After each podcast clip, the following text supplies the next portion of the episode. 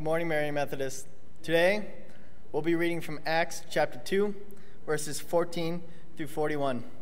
It says this Then Peter stood up with the eleven, raised his voice, and addressed the crowd Fellow Jews, and all of you who live in Jerusalem, let me explain this to you.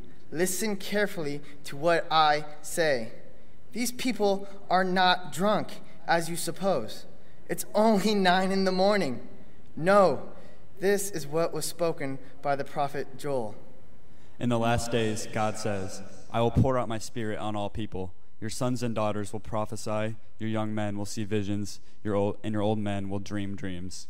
Even on my servants, both men and women, I will pour out my spirit in those days, and they will prophesy. I will show wonders in the heaven above and signs of the earth below blood and fire and billows of smoke. The sun will be turned to darkness and the moon to blood before the coming of the great and glorious day of the Lord, and everyone who calls on the name of the Lord will be saved. Fellow Israelites, listen to this Jesus of Nazareth was a man accredited by you by God to you by miracles, wonders and signs which God did, did among you through him, as you yourselves know. This man was handed over to you by God's deliberate plan and foreknowledge, and you, with the help of wicked men, put him to death by nailing him to the cross. But God raised him from the dead, freeing him from the agony of death, because it was impossible for death to keep its hold on him. David said about him, I saw the Lord always before me, because he is at my right hand.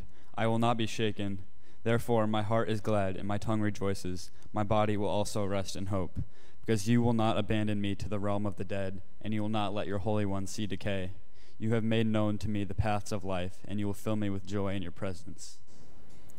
Fellow Israelites, I can tell you confidently that the patriarch David died and was buried and his tomb is here to this day. But he was a prophet and knew that God had promised him on oath that he would place one of his descendants on his throne. Seeing what was to come, he spoke of the resurrection of the Messiah, that he was not abandoned to the realm of the dead, nor did his, body see decay. God was raised, has raised this Jesus to life, and we are all witnesses to it. Exalted to the right hand of God, he has received from the Father the promised Holy Spirit and has poured out what you now see and hear. For David did not ascend to heaven, and yet he said, The Lord said to my Lord, Sit at my right hand until I make your enemies a footstool for your feet. Therefore, let all Israel be assured of this God has made this Jesus, whom you crucified, both Lord and Messiah. When the people heard this, they were cut to the heart and said to Peter and the other apostles, Brothers, what shall we do? Peter replied, Repent and be baptized, every one of you, in the name of Jesus Christ for the forgiveness of your sins, and you will receive the gift of the Holy Spirit.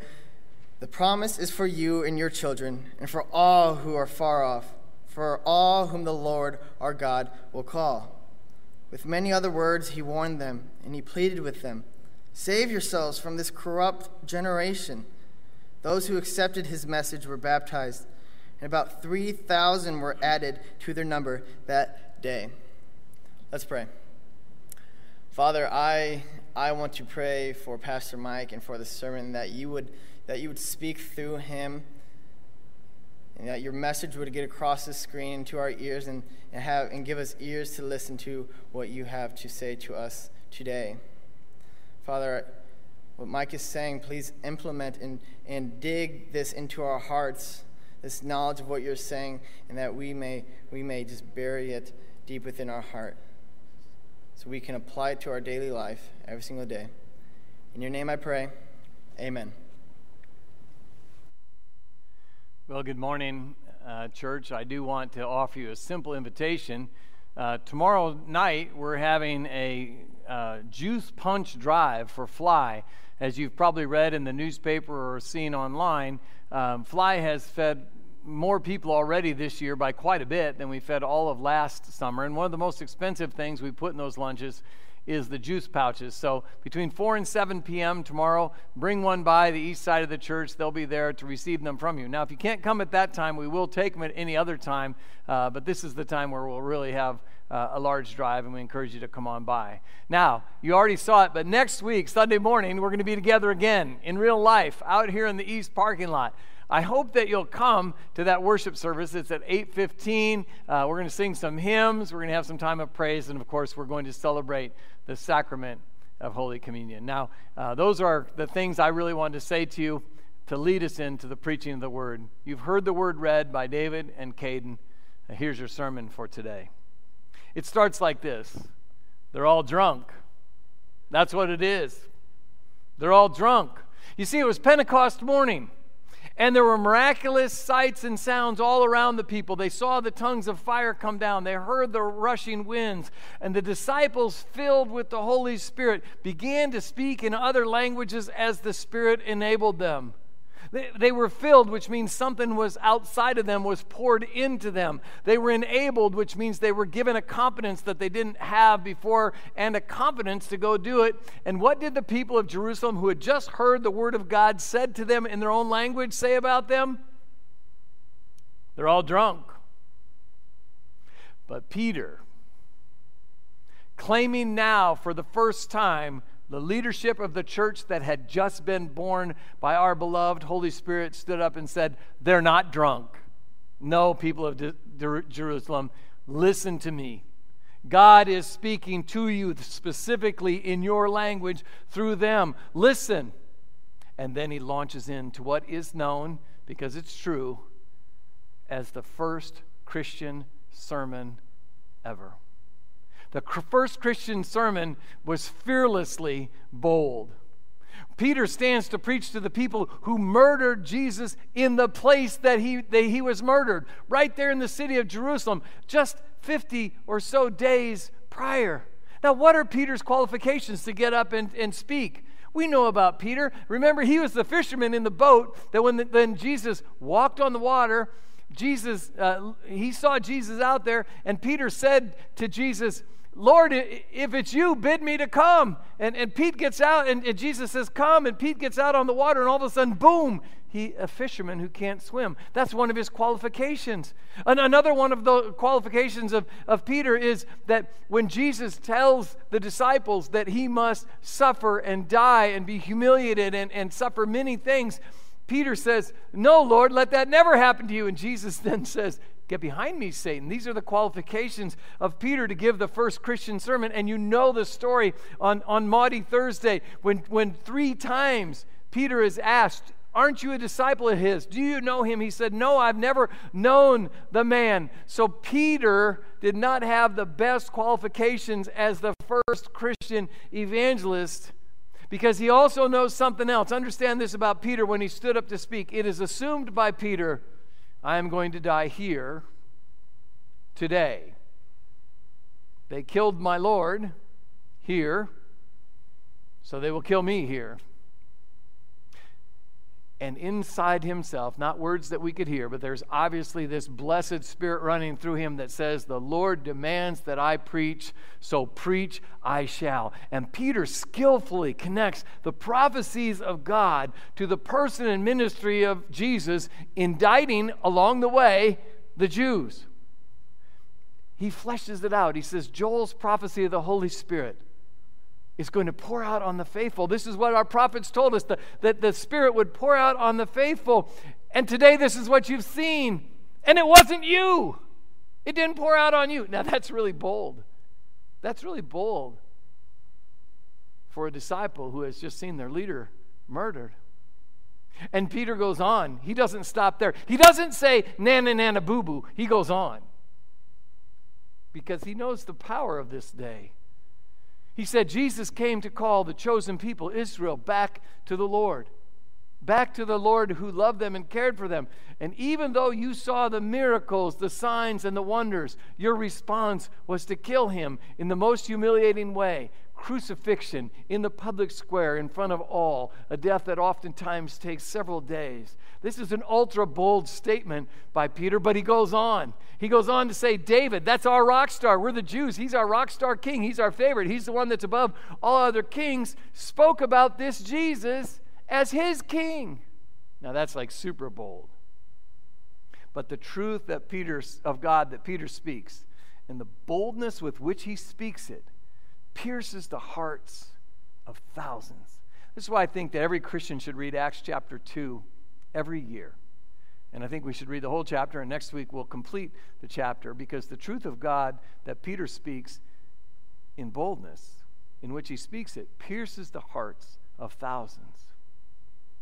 Anger at the indictment that he had just thrown at them is now turned and transformed to awe. They are, as the scripture says, cut to the heart, which is to say, the very foundations of their lives, the very foundation of what they believed was, was shaking. And 3,000 of them repent, receive forgiveness, are baptized, and given the gift of the Holy Spirit. And the Christian church that numbers 2.3 billion people in the world today was born there and then in that very moment with just that handful of 3,000 plus people. The first Christian sermon, make no mistake about this, offers connection to the Lord. You see, Christ rose to be witnessed. He didn't rise in secret. He didn't just slip away out of that grave to leave us to wonder. Christ is resurrected to show God's word to be true, to prove to humanity that death has no grip on those connected to God. Christ was crucified that to be written to, Christ rose to be witnessed and Christ was crucified that we might receive forgiveness. Now, understand this. We, this is called the doctrine of the substitutionary atonement, which is to say, Jesus becomes our substitute so that we might be at one with God. He does that by taking what we deserve. So, on the cross of Christ, Jesus takes all of our sins, all of our sicknesses, all of our pains. He takes what we deserve, and therefore, we can receive forgiveness because he washes our slate clean with the blood uh, of his veins. And we should be cut to the heart. Our foundation should shake just like the men and women of Jerusalem. We should be cut to the heart by his wonderful love for us that is unexplainable and beyond beyond our mental grasp. So Christ crucified Christ rose so he would be witness. Christ was crucified that we may receive forgiveness and Christ ascended into heaven that we might receive the gift of direct connection to God through the Holy Spirit. There on Pentecost Day, it's an awe and gratitude that they were moved to repent of their sins. And it's in awe and gratitude we need to be moved to repent of all of our sins too. All of our sins.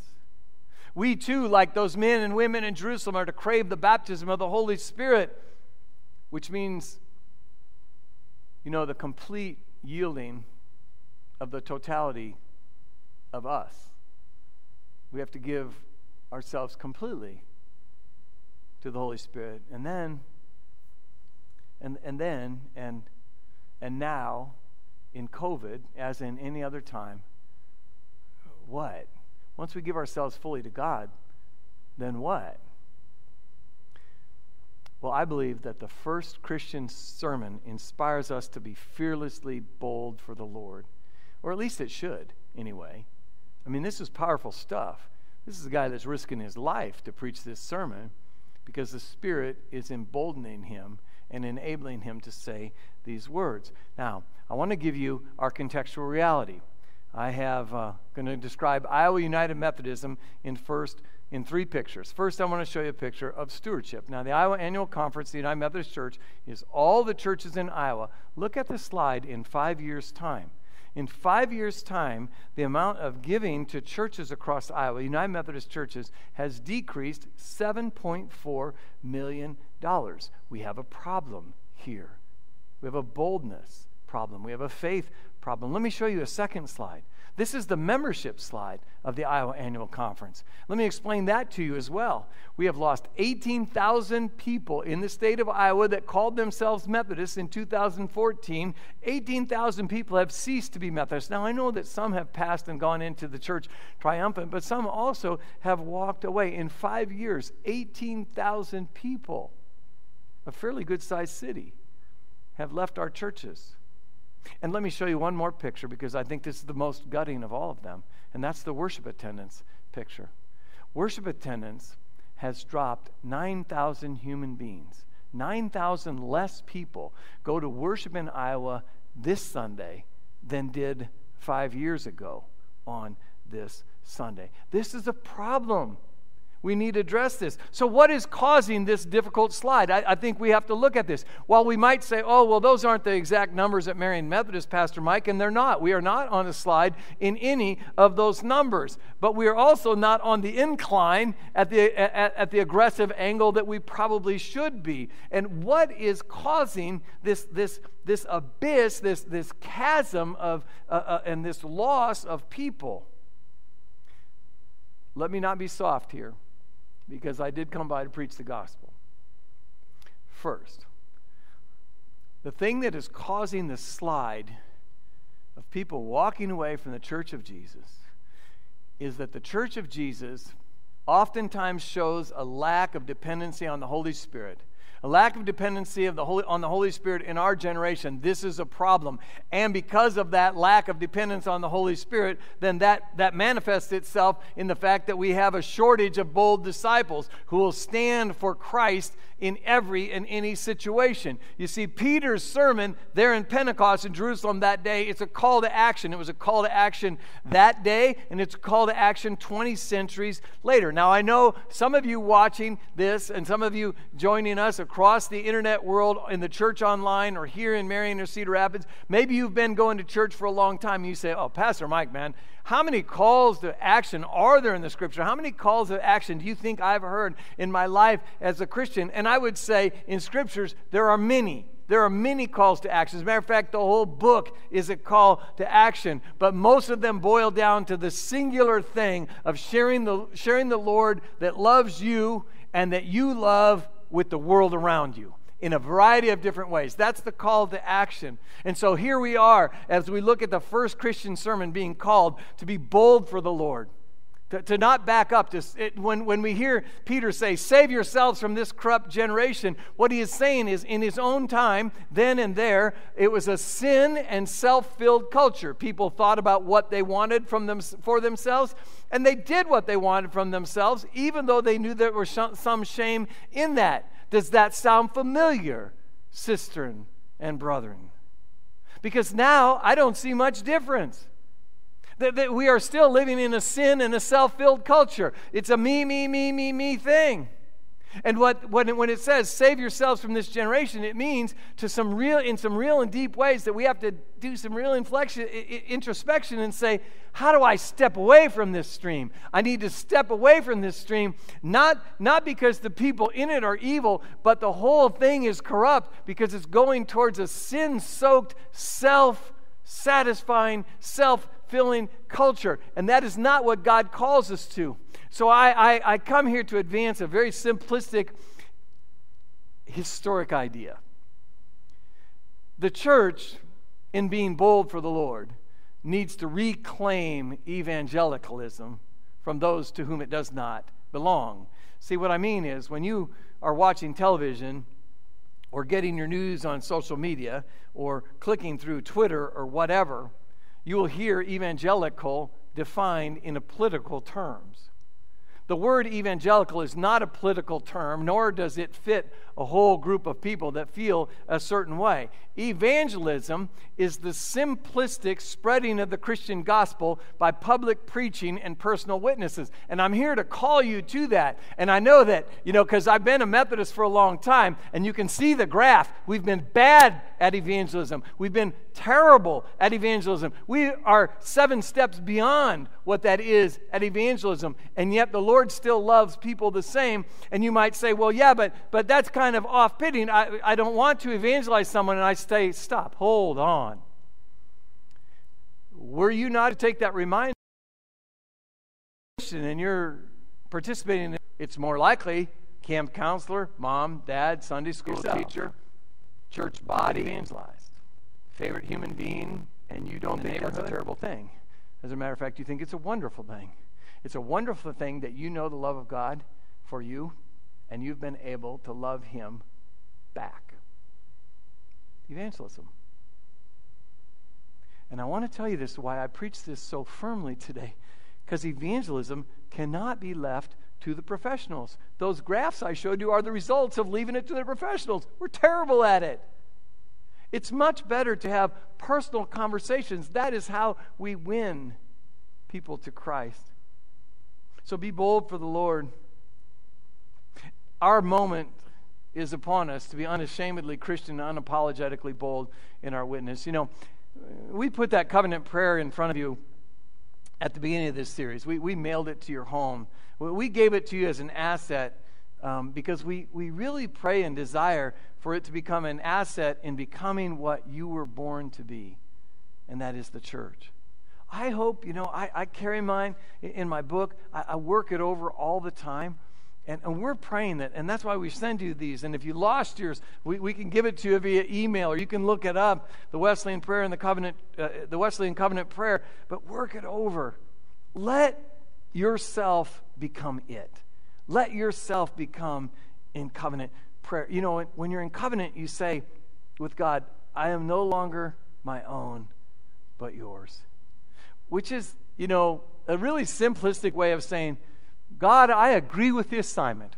I agree with the assignment that Lord Jesus Christ gave us. I agree with the assignment the Apostle Peter gave us. I agree with the assignment that the transformation of the world is my role through the making of new disciples. And when, and when we say, I am no longer my own, but yours, we release ourselves from our insecurities. Some of us are not good at relating what we know about Christ, but when we release ourselves from, from our insecurities, when we release ourselves from our lack of ability to be effective, which the disciples, by the way, had none of, and we turn ourselves completely and trust over to God's use, then God will qualify us. You understand this. When you look at the 11 disciples and 12, when you add Matthias, they were called, not qualified. They were qualified by the Holy Spirit that day at Pentecost. So we say, I am no longer my own, but yours, is an agreement with the assignment and an affiliation with the Lord Jesus Christ in it. Secondly, we say, Put me to what you will, place me with whom you will we have to stop in the city and the countryside in which we live and absolutely look deeply into the brokenness of our people, the people in Marion, Cedar Rapids, Hiawatha, Robins, Cog, and Anamosa, wherever you live. We need to see the brokenness in our people. And we need to see it in light of the healing power of the Holy Spirit that God freely allows to flow on to people. And we need to fearlessly engage and care for those that God put right beside us every day in cubicles, every day in dining places, every day, even in our own family or just across the backyard. God puts people right beside us. We need to trust God in the geography and the competency. We need to trust God to put us in the right place and to give us the right things to say. I don't believe there's any coincidences in the life of God. There are many God incidences, but I believe that God puts us with whom we are to be with, and He gives us that which we are to communicate in real and different ways. Sometimes that's by helping a guy build a wall and just talking to him about the way you love the Lord or how your church is so awesome. Sometimes it's just in answering questions about what people think about life after death and those sort of things, sort of things. And make sure that you're winsome in your personality and your vocabulary. We're sent to persuade people to Christ in loving and, and fruitful ways, not to pummel them into Christ. I believe at the end of your lives, one of the most beautiful things is for you to meet Jesus and for the Lord Jesus to uh, tell you, you know, uh, it might be a while, but there are seven people that are going to join my eternity because of what you did and said. I believe you can win one. I can believe you can win way more than one. And Lord Jesus Christ empowers you if you receive the Holy Spirit and simply allow yourself to be put in the places that He would have you put. And that, that covenant prayer kind of ends with this I freely and fully surrender all things to your glory and service giving ourselves fully to, to the greatest mission in the human in, in, the history of the cosmos. That, that's what we're supposed to do. You know we can make it really hard but that's the mission god has us on the most important mission in the history of the co- cosmos. Think about this. What could god do through a few of us who freely and fully surrender to his glory and service. When 12 people fully surrendered to God's glory and service, it became today a movement of 2.3 billion people. What would happen if a few of us, what would happen if 100 Marion Methodists, what would happen if all 2,300 of us, that call Marion Methodist home became witnesses to the Lord? Would a second Pentecost come around? Would there be a new great awakening? Would the whole co- country and community be transferred for Christ? I don't know. I do not know. But for God's sake, let's find out. Lord God, remove our fears. So many of us, for a long time, have desired a Christian city, a more faithful country. We've longed for it, we've yearned for it. We've yearned for your way to become a part of our culture, and yet we have been extremely reluctant to allow you to use us for such a purpose. God, we want your way here on earth, and yet we hesitate to let go of our way. Father, your example, Peter, one who clung to his way for so long and found it lacking, convicting, and even shameful after many trials before he allowed you to use him for your purpose of saving a corrupt generation, and yet through him you did. Today it's our turn, Lord. Our lives are under our control, have not transformed the world. We have been found lacking. We have been found to be convicted and sometimes even shameful. I appeal to you this day, Lord. Bestow a spirit of boldness upon each individual and on this specific and particular church. Grant us the willingness to open ourselves in such a way that your spirit might flow into us and qualify us for the work that you need done in our city, in our town, in the people you would have us be with. Let us be the instruments through which the signs and wonders and miracles pour down here and throughout this community. That that great day, when every knee shall bow and every tongue confess on heaven and earth that Jesus Christ is Lord, to the glory of God might come true. We desire that day. We desire it here. We yearn for it. We pain for it. God help us. Amen. The scripture says, offer to God a sacrifice of thanksgiving and make your your make good your vows to the Lord most high. So let's take a moment now whether you're at home or somewhere else and prayerfully dedicate your offerings uh, to the ministry of this church.